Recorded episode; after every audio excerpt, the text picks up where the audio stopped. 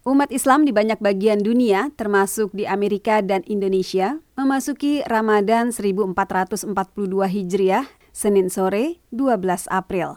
Walaupun masih pandemi yang memaksa semua masjid ditutup pada Ramadan tahun lalu, Muslim bersyukur masjid-masjid kini sudah bisa beroperasi kembali dan siap menggelar salat tarawih.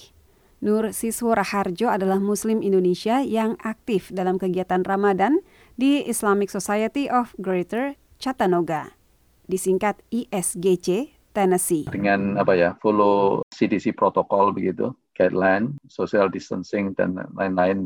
Nah, kita buka masjid, jadi operasi seperti biasa dengan limited capacity lah, highly reduced capacity. Sekitar 60 persen masjid dan organisasi muslim di Amerika merujuk pada keputusan Fiqh Council of North America, FCNA, atau Dewan Fikih Amerika Utara yang mendasarkan keputusan menetapkan awal dan akhir Ramadan pada metode hisap atau kalkulasi. Sebagian lainnya mengikuti keputusan Arab Saudi yang membuat ketetapan berlandaskan hasil pengamatan posisi bulan. ISGC mengikuti keputusan Arab Saudi dalam menentukan awal Ramadan, sedangkan komunitas Muslim Indonesia di kawasan Washington DC yang tergabung dalam IMAM Indonesian Muslim Association in America adalah salah satu yang mengikuti keputusan FCNA. Ramadan tahun ini datang sementara dunia masih bergulat dengan pandemi virus corona. Namun, dengan semakin banyak orang yang sudah divaksinasi dan mengerti cara meminimalisir penularan, masjid-masjid tahun ini percaya diri untuk membuka pintunya. Masjid Imam Center bahkan membuka tempat berwudu yang selama ini ditutup. Sedangkan ISGC tidak merasa perlu memeriksa suhu tubuh jemaah. Namun, keduanya sama-sama membatasi jumlah jamaah untuk tarawih maksimal 200, kurang dari 50 persen kapasitas normal. Selain mematuhi petunjuk CDC, Imam Center dan ISGC meminta jemaah mematuhi protokol kesehatan dan membawa sajadah sendiri demi mencegah bersentuhan langsung dengan karpet masjid.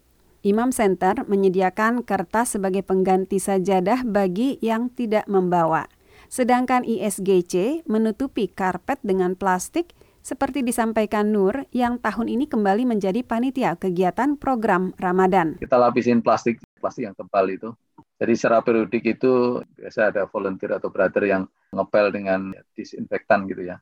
Tiap hari itu, tiap mungkin sebelum subuh. Mudah-mudahan tetap aman lah. Tetapi baik Imam Center maupun ISGC tahun ini sama-sama belum siap mengadakan acara berbuka puasa bersama. Mereka hanya menyediakan kurma dan minum. Itu pun tidak untuk dikonsumsi di dalam, melainkan di luar masjid. Iftar tidak ada, potluck juga tidak ada, buka puasa di masjid tidak ada.